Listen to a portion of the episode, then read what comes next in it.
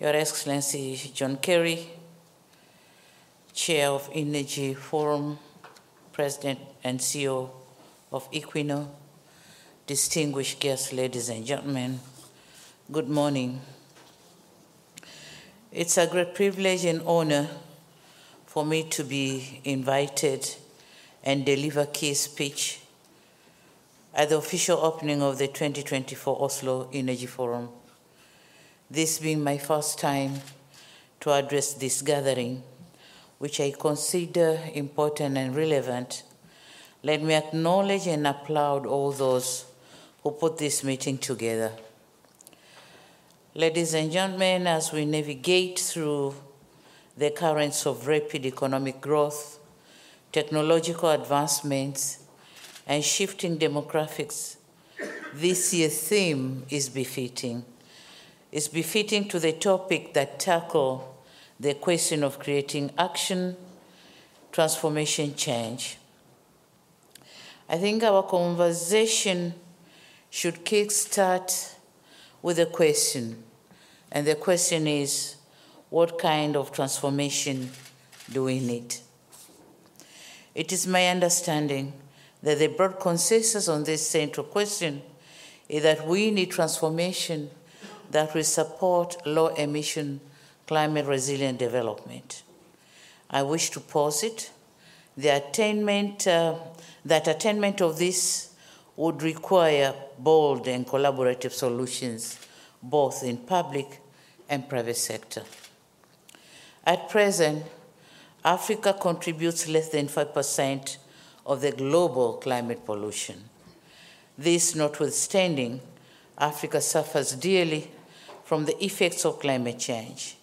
In my own country, Tanzania, despite our minimal contribution to global climate change, yet the, next, uh, the net economic cost of addressing climate change is estimated to be 2 to 3 percent of our DGP, uh, GDP per year.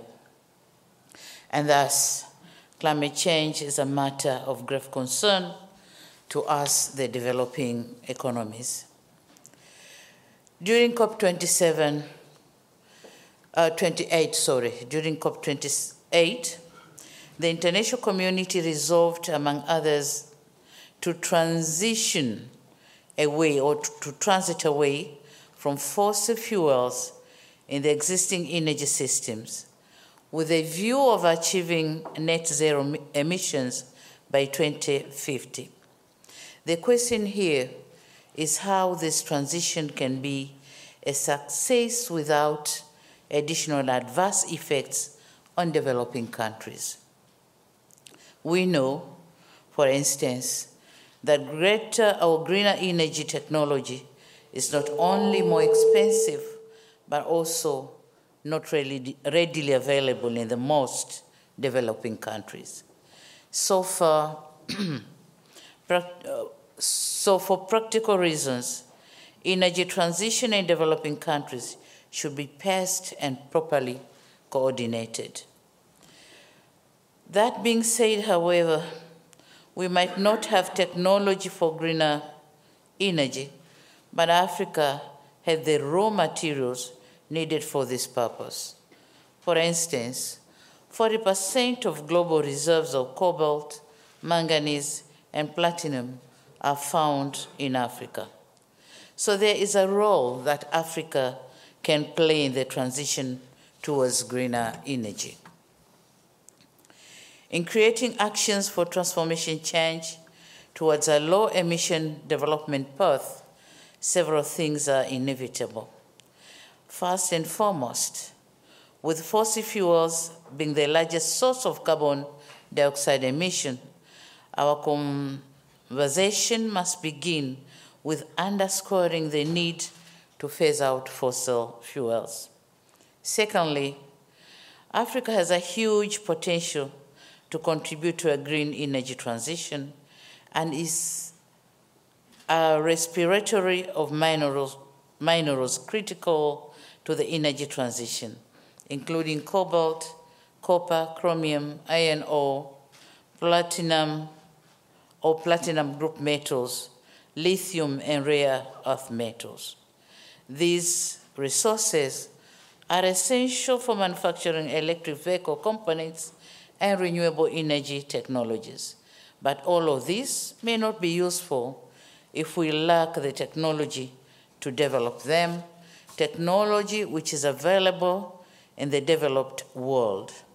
We thus need to complement each other. But the question here is how? Here I wish to make the case that the partnership for green energy should be mutual beneficial. Africa needs a smarter partnership towards a green energy transition. What would this comprise of? This would entail collaboration to establish low carbon intensive manufacturing facilities within Africa, and thus veering away from the current model of raw minerals export to energy equipment to energy equipment import.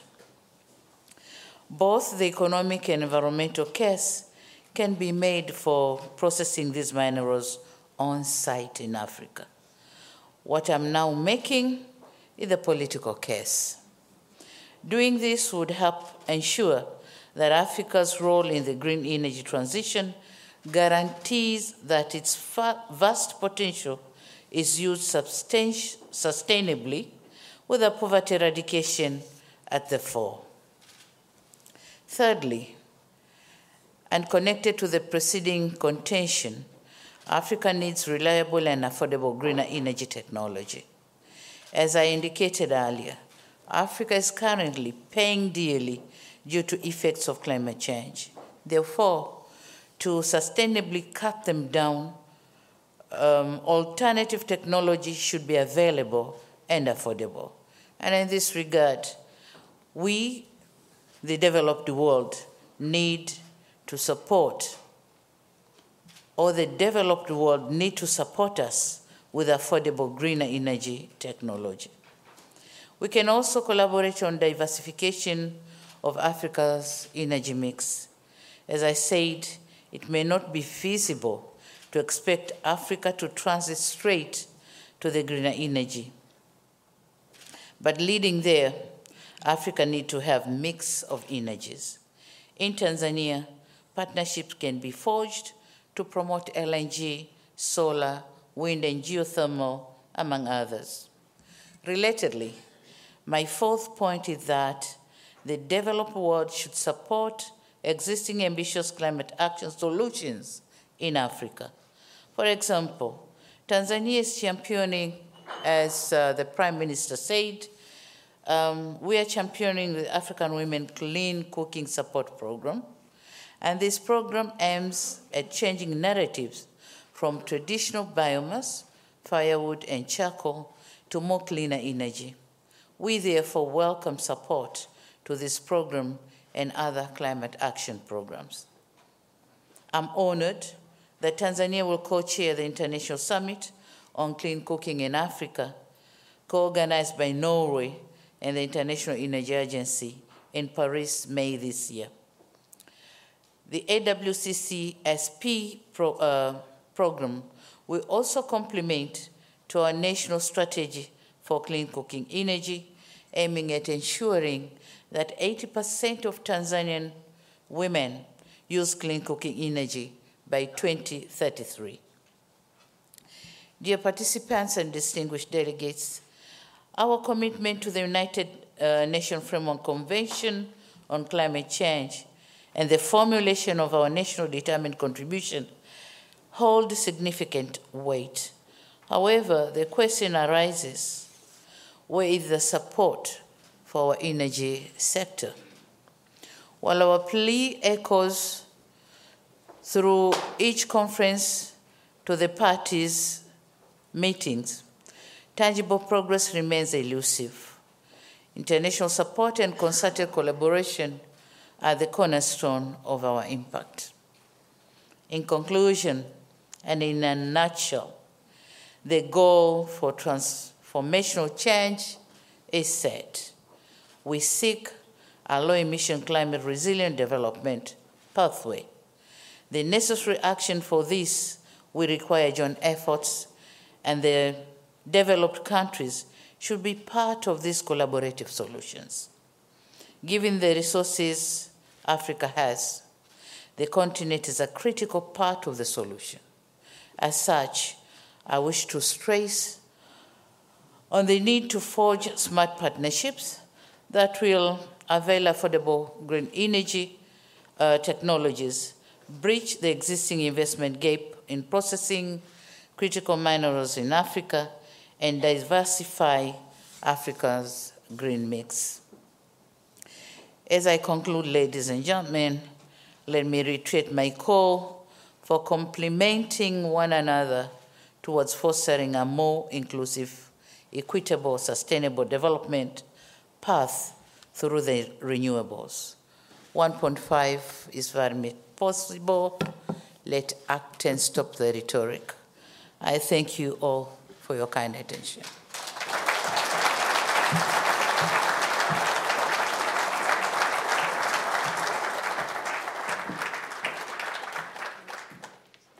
Many thanks.